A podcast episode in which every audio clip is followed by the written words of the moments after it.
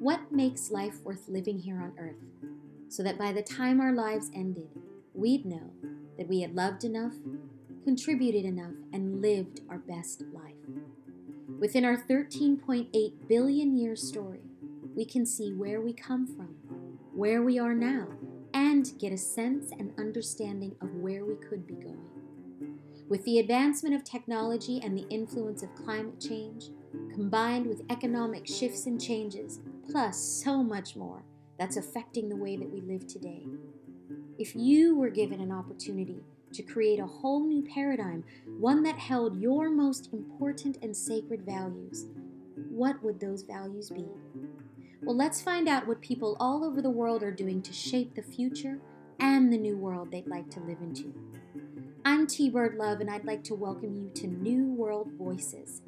This is a podcast of global voices offering skills, tools, and leadership for a sustainable co creative society based on eco responsibility and human connection.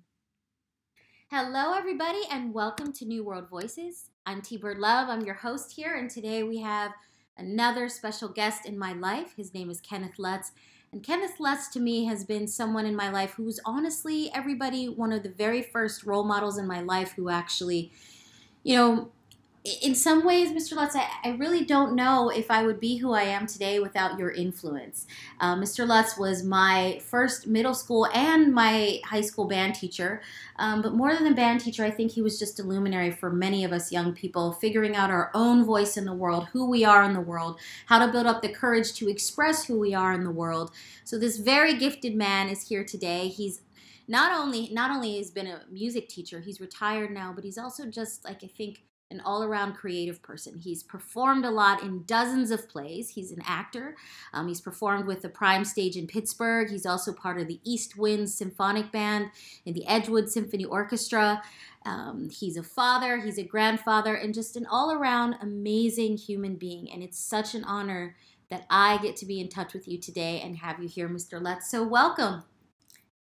Thank you, Tanya. Uh, you have to understand that I'm the one who feels honored because you you are one of my all-time most special students, and you know when you don't when you don't um, see someone, you don't talk to someone for a long time. You, of course, you remember them as they were. Mm-hmm. In my mind, yeah. you're still 17, uh, and it's but it's it's a, it's such a treat when you do have a chance to to make a connection. It's it's just wonderful. Yeah, it really is, and um, you know, I can't help but you know when I was saying to you, Mr. Lutz, and everybody out there listening, you know, I wanted to um, kind of reconnect to my roots. And one of the reasons is, and everybody, one of the first things that I learned about myself from Mr. Lutz is that to really not allow my fear of making a mistake stop me from expressing myself.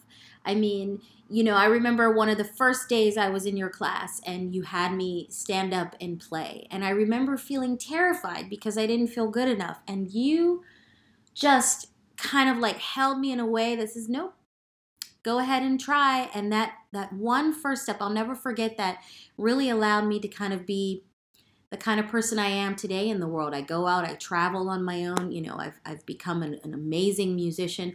And so I wanted to kind of start off in this in uh, with this sort of interview about you know, as a teacher, you know, as someone who has seen so many students, so many people come in and out of your classroom, you know, how do you is everyone someone in your eyes have the ability to like step out? Or how do you pick and choose and help those who are afraid to come and step out does this make sense like what, what is the magic of being a teacher to be able to help someone do that it makes complete sense i think for me the answer is that i i always looked at every single student as someone who had potential and my my job was to help them mm-hmm.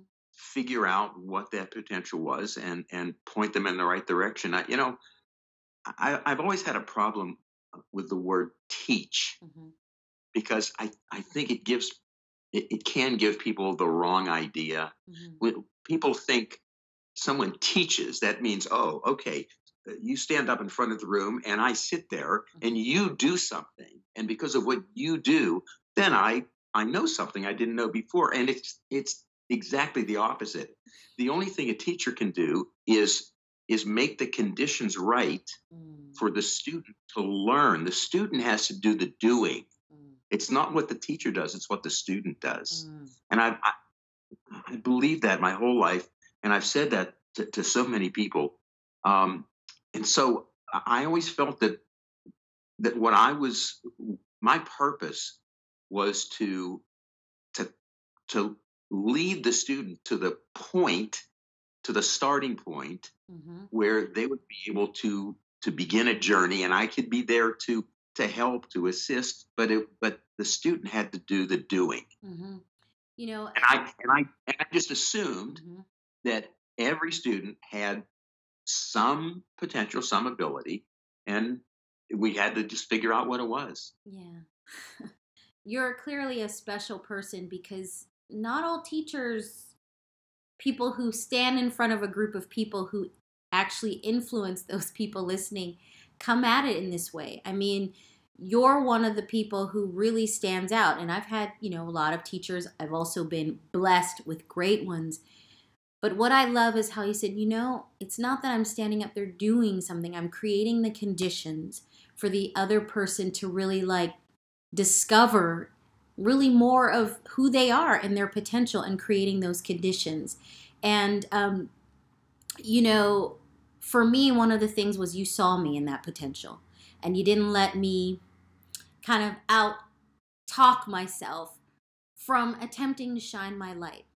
And I know as a as a young girl, you know, being very it's easy to be very shy, but the way that you were able to like kind of midwife me from sitting in the chair and really wanting to stand up and play, but feeling like, oh gosh, what if I make a mistake? Oh gosh, I'm not really good. How that stuff didn't really matter, and how you were able to really allow me to kind of feel my own sort of potential. And not everybody can do that. Not every not every teacher has that ability. If you could kind of like unpack a little bit what are the conditions that allow that you put into a place that allow people to kind of thrive and discover their potential Middle school, high school, I don't know which I don't know which is worse for students, but but they can be pretty hostile places to be. mm-hmm. Um, students can be very cruel and very judgmental, um, and that that just ju- it just knocks the confidence out of people. Mm-hmm. And so one of the things that that I always focused on was how the students treated each other. Um, for example, uh, I oh, I hated this so much.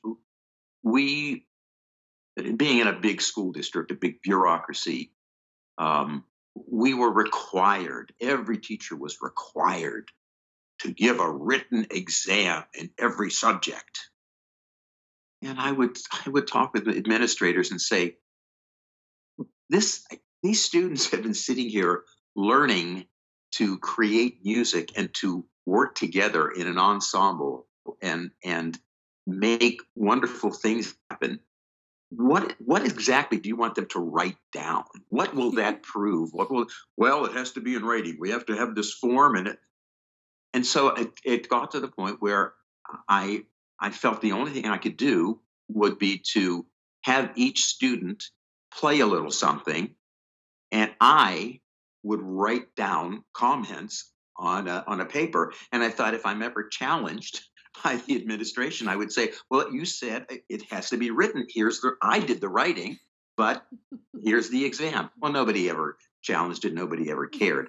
But the, the students were terrified Mm-hmm. and i know they were terrified Mm-hmm. Some more than others but because everybody was sitting there Mm-hmm. it had to be in class there was no other time to do it and so every student had to had to take a turn and two minutes three minutes whatever it was play something by themselves in front of the class and i spent such a, a huge amount of time um, kind of reading them the riot act about how they absolutely had to make sure that when somebody else was playing, they didn't do anything to make that other person feel bad. And I would say, just think about when it comes your time to play. Mm-hmm. What are you going to, how are you going to feel? And what are you going to need your classmates to do to, to make it possible for you to do this? We just, we went over that so much. Um, and it, and it carried over to other things. Um, mm-hmm. You know, you, you remember marching band mm-hmm. um, would be uh, usually two students who I would select uh, to be drum majors, and and it was not just a, like a figurehead position. They they had a lot of responsibility. Mm-hmm. When when it was time to perform, I went up into the press box and turned it over to them, and they had to deal with whatever came along. And you know, teenagers uh, often resent another teenager having some authority over them. Mm-hmm. They they it really makes them I think it, I think it may make them feel bad about themselves, but whatever the reasons. And so I had to I had to work with the drum majors mm-hmm. to let them know that they might they might be getting some some uh, some flack uh-huh, from their fellow students. Mm-hmm. And then I had to work with the, the rest of the students and ex- and make them understand what the drum major was dealing with and and how why they needed the respect and the cooperation. So it was. I mean, there were lots of different uh, cases, and I just I felt that that was key to creating a, a classroom environment mm-hmm. Where a student could feel, okay, I'm going to try this, and maybe I'll get it, maybe I won't, but I, at least I can try. I'm not going to get. I'm not going to get blasted. I'm not going to be insulted mm-hmm. because I did something that didn't work right. Mm-hmm. And it's funny. I I tried uh, when I when I conducted when I taught. I, I tried so hard to do everything just right. You know, be a perfectionist. You're a musician. You're a per- perfectionist. You can't help that. But when I when I would make a mistake, mm-hmm. I would make a big deal out of pointing it out to the students. Mm-hmm. Oh, I can't I did. You, did you see what that was? The three four measure, and I and I would really um, make it so obvious to them that I was comfortable with with pointing out and admitting my own mistakes and saying, ah, I'm gonna, I have to do better than that next time. yeah, I, I, just think that was that was important because um, they're very, they can be very fragile, as you know. Mm-hmm. Yeah the environment, the emotional environment, mm-hmm. has to be um, welcoming and and and it's. I'm not talking warm and fuzzy. I'm yeah. not saying that you know that everybody yeah. has to um, get a participation trophy. You mm-hmm. know. Yeah. Um, I, I, was very, I think I was very demanding, and I mm-hmm. think I had very high standards. Mm-hmm. Mm-hmm. But ways to do that. Yeah, I, you know, a couple of things just to extract from here. And what I love, and even just hearing you say it, it's even just an affirmation in terms of just really important skills that I learned, and many of your students learned that have, as you said, carried over into other things. Um, and it's really about being a greater person, leadership, working together in community. Um, you spoke about creating the right kind of conditions, that kind of safety where people can be themselves. It doesn't necessarily mean warm and fluffy, but it means, hey, we're here, we're all a part of this, there's a common vision. Um, I loved how uh, you also helped set up the environment, particularly with passing along responsibility, say, even to the drum majors and giving them sort of, hey, here's what it can be like. Let's try it out and allowing them to turn over the responsibility to allow them to actually feel what it feels like to engage with leading a group and you yep. stepping back. I mean, I think it takes a lot of I don't know if the word is courage, but I think I th- I'll use this word, a lot of trust and wisdom about stepping back in terms of leadership, to trusting your ensemble and allowing other people to trust themselves. And so this is such a perfect segue because, you know, this podcast is called New World Voices and it's about, you know, we're at this amazing point of a lot of transition right now with everything influencing us, you know, climate change, our economy changing. Um, despite it being, you know, 2020, you know, we're still in some ways got some really old things still happening here and moving them forward. And so I'd love for you to kind of talk a little bit about the importance of the arts. Um, I'd love that kind of conversation. And what have you seen over time, you know, because I don't know if I was one of the last generations, Mr. Lutz, but I kind of feel like it, where there was music in public schools. Like I was lucky when I went to school um, in the early 90s with you where we had an orchestra and we had a band and we had plays and then i think after i graduated all of that stuff was cut and i feel like people who missed out on that they missed a lot of really important skills on how to be with people i i couldn't agree more um, and I and I think your assessment is actually pretty good. Um, I it's hard for me to say. I mean, I I I uh, retired in 2003, and I'm really I'm out of the loop. I, I have few connections, um, but I, I can't say that I I have my finger on the pulse of what's going on at schools. But but I I can say that um, that in many schools uh, arts programs have been cut or cut back.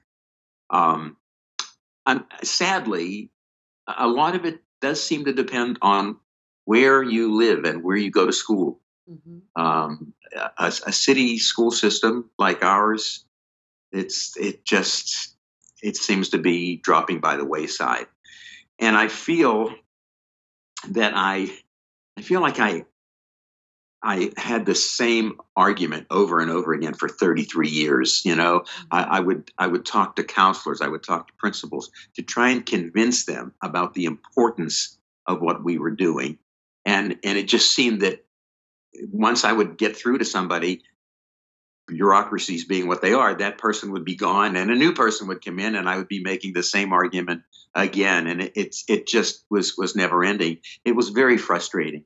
Um, I don't know if you remember this, but I, um, I, I, think we talked about this before, but um, very often on report card day, um, the students that I would have, I guess last period, had, had just gotten their report cards or earlier in the day, I don't remember, but they had received the report cards. And there were, like, there were so many students sitting there with these sad looks on their faces because they got a C in physics or they got a D in, in algebra 2 or whatever it was. And I would say to them, look, I, know that math is, I know foreign language is important. I know that that uh, um, geography and social studies, it's all important. Phys ed is important. Everything you're doing is important. But so is this. So is what we are doing. Mm-hmm. And and the sad thing is that in in I have to say in most cases the people who make the decisions mm-hmm. and it can be at, at the school board level it could be superintendents uh, it can be building principals or counselors so many of them don't understand what takes place in a room where students are learning music visual art, mm-hmm. creative writing, whatever it might be, they they they truly don't understand. Um, the number of times that that people said to me, "Well, it's so nice that that students have that have a chance to to play and to to relax and and express like what what we what my students were doing there's no mental challenge anybody could do that and i would say to these to these kids after they got the report cards why don't we go down the hall and get some students out of one of the advanced physics class mm-hmm. and, and bring them in here and give them an instrument, see how they do. Mm-hmm. I mean, you know this yes, uh, yes. better than I do, Tanya. Uh, learning, learning to play an instrument, learning to play music is involves so much mm-hmm. higher level thinking, mm-hmm. and it's but it's not just higher level thinking. There's there are motor skills involved. There's emotional intelligence involved. There's so much more. Yeah, I was never great at physics. Mm-hmm. I, I was not great in math, but there, as we know, there are different kinds of intelligence, mm-hmm. and unfortunately, our our school system, and I use that in a very very general way. I'm not talking about the Pittsburgh school system, but but in general, public education came to the conclusion at some point that that the only thing that matters. Now, I'm not saying that that it mm-hmm. doesn't matter, but mm-hmm. they they believe that the only thing that matters is math scores, science scores, and reading scores. Mm-hmm. And I don't mean to to minimize that or, or belittle. The, you, you, know, you have to learn how to read. You have to have basic skills. Yeah. It's just that they are not capable of of understanding or recognizing that there are other um, academic, if you want to use that we we fought over that for years yeah. about what was an academic subject. Mm-hmm. Um, they just they just don't get it, and it's it is so important, not just for the, the Tanya Ridgeleys, not just for the students who are gifted, but for the students who are going to, to go out and, and become bus drivers or mm-hmm. nurses or uh, whatever. Yeah. It humanizes mm. all of us. Yes. It humanizes yes. us. Yes. Yes. And and that's I used to say this all the time. If you and I'm sure you know this, you can go to any civilization anywhere on the earth. Most the most remote place. There are places they've discovered that, that have never had any contact with the outside world. Guess what? They have music, have some form of visual arts. They have all kinds of expression that that are they may be different from ours, but it's the it's the same concept because I, believe. I'm sorry, I'm preaching. I don't mean no, to preach. No, this is great. It's, this is great. It's a basic human need, I think. Yeah.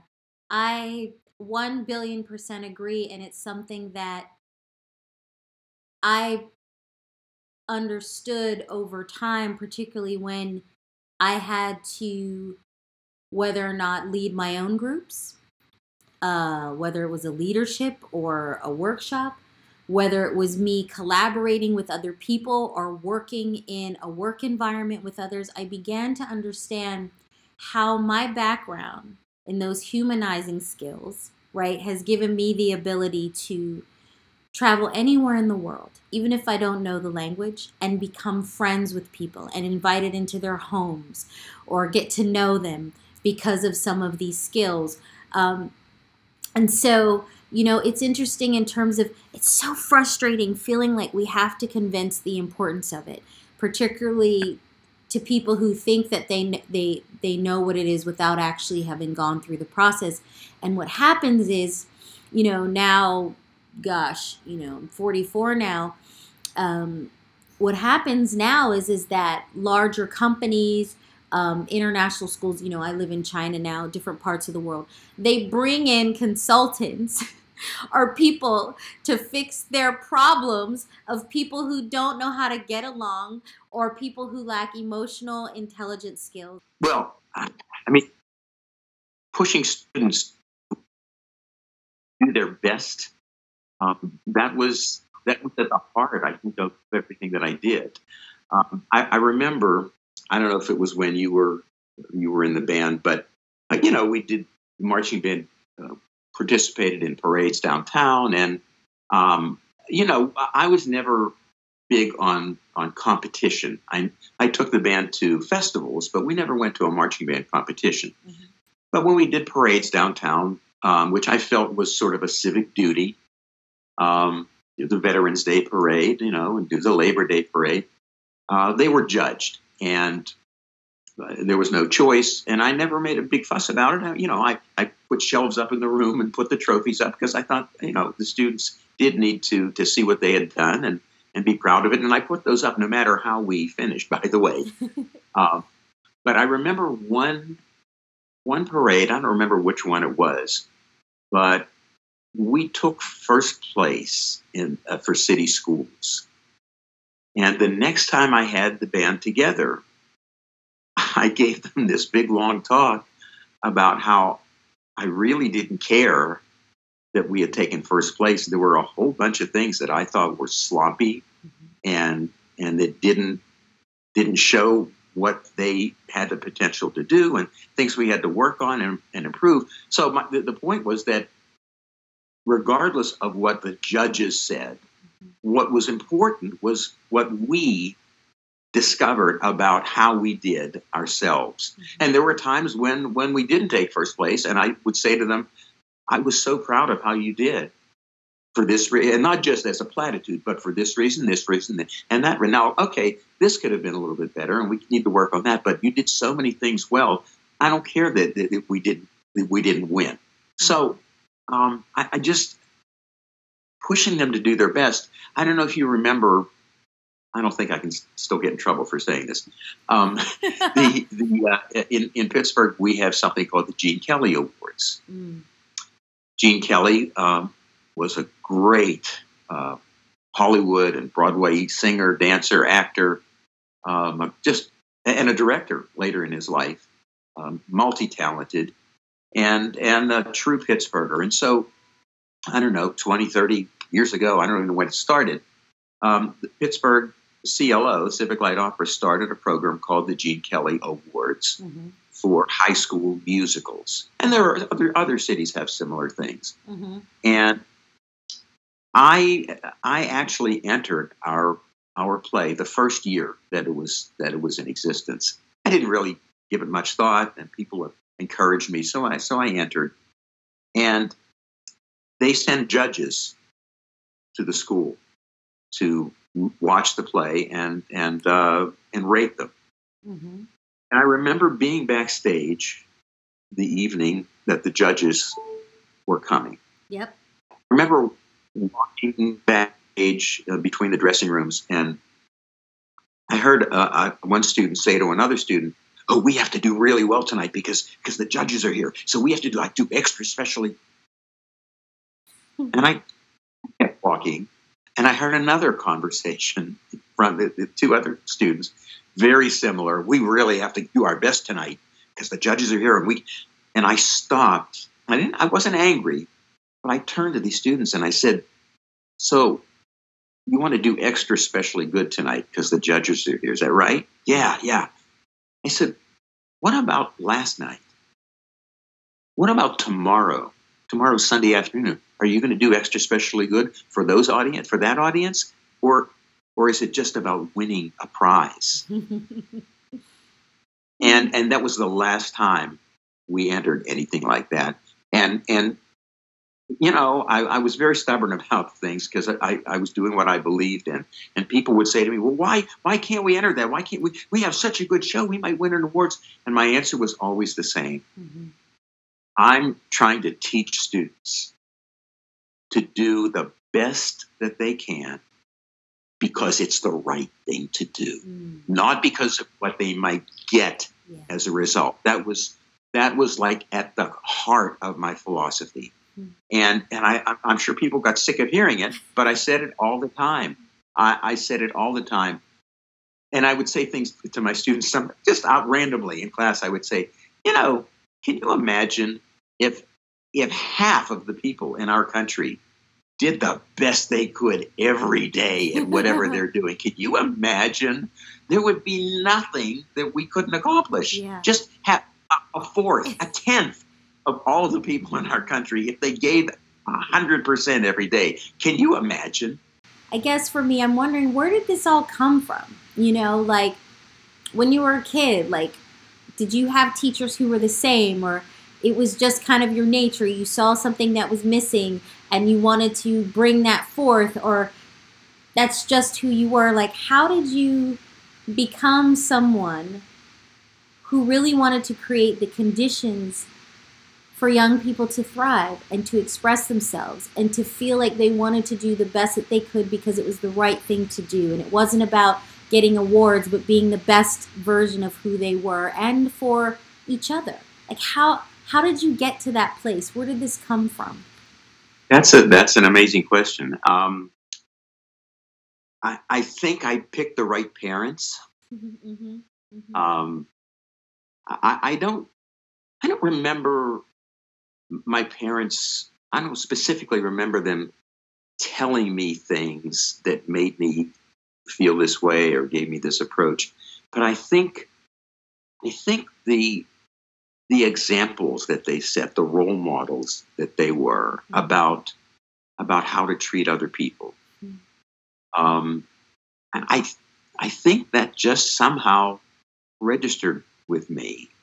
Um, and I had I had some wonderful teachers, and I, I don't know. I, honestly, I don't know if it was things that they said or did, or just the just the influence that they had on me that made me feel mm-hmm. I want to be able to do that for somebody else. I'm I'm not sure, mm-hmm. Mm-hmm. Um, but it's I mean it's something I've always I've always felt as as mm-hmm. far back as I can remember. I think it's probably you know as you say it, and and I have to you know think about that if I were answering the question A couple of things come to mind. The environment is so important, and you had great parents. And I think just their influence inspired you to feel like, well, let me be the best that I can be. And so it was just natural. I think that that's also who you are anyway. But creating the conditions for you to be that person, more of the person who you are, because, you know, as I think about that question for myself, you know, because people ask me all the time, you know, when I have to give talks and, you know, how in the world I got to where I was. I really think about my life and the opportunities that I've had. Um, the people like you in my life who saw something in me to help me see that in myself. Um, my parents' encouragement.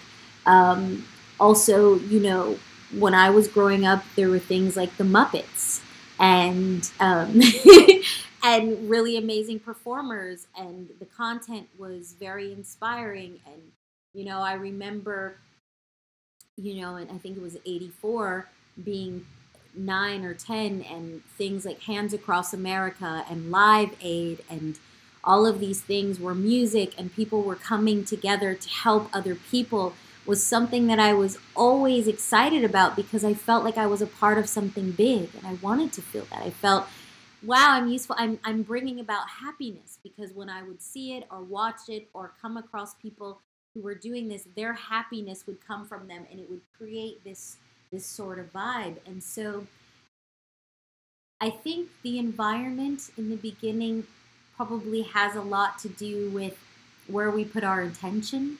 And then from there, through our life as we grow up, somehow, if we have the right conditions, we can live into it. And I know that your belief in me, your belief in not only me when I was in school, but every single one of the students so that we could work together as a great ensemble has carried over into my life like 35 years later down the line and just how I still utilize those skills. I mean, even as I start to talk about it, I feel emotional because I can't imagine being as brave as I am as capable as I am, the ability to walk into a room and bring connection as I do, um, without having you in my life help me hone those skills by showing me what they look like and by creating the conditions for me to discover them for myself. That's wonderful to hear. it's really um, beautiful. As I said, we we very seldom know what effect we're having on other people. Um, and and it doesn't matter. I mean, we we do our best, and and we I shouldn't say we. I, I think most of us uh, try to try to treat other people the way we should, with kindness and respect. Um, but you you really don't know. Mm-hmm. And and when you're when you're working with children or preteens or teens.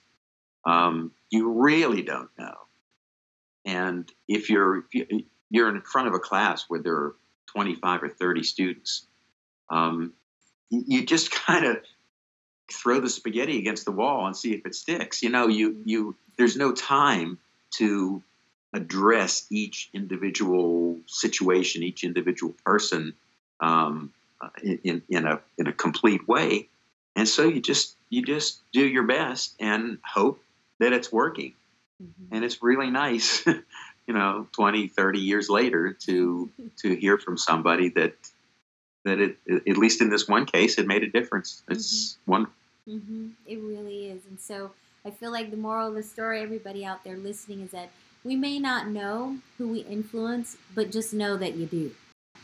And so, Mr. Lutz, on the last, before we kind of wrap this up, is there anything that you would share with our audience just in terms of from your experience or what you hope and, and the things that you've done and learned and the wisdom that you cultivate? Any kind of wish or blessing or advice you'd give out to our listeners in terms of, you know, taking the next steps, being in the world, learning how to be an individual in the world as we work together with the rest of humanity? Any kind of wisdom you have for us?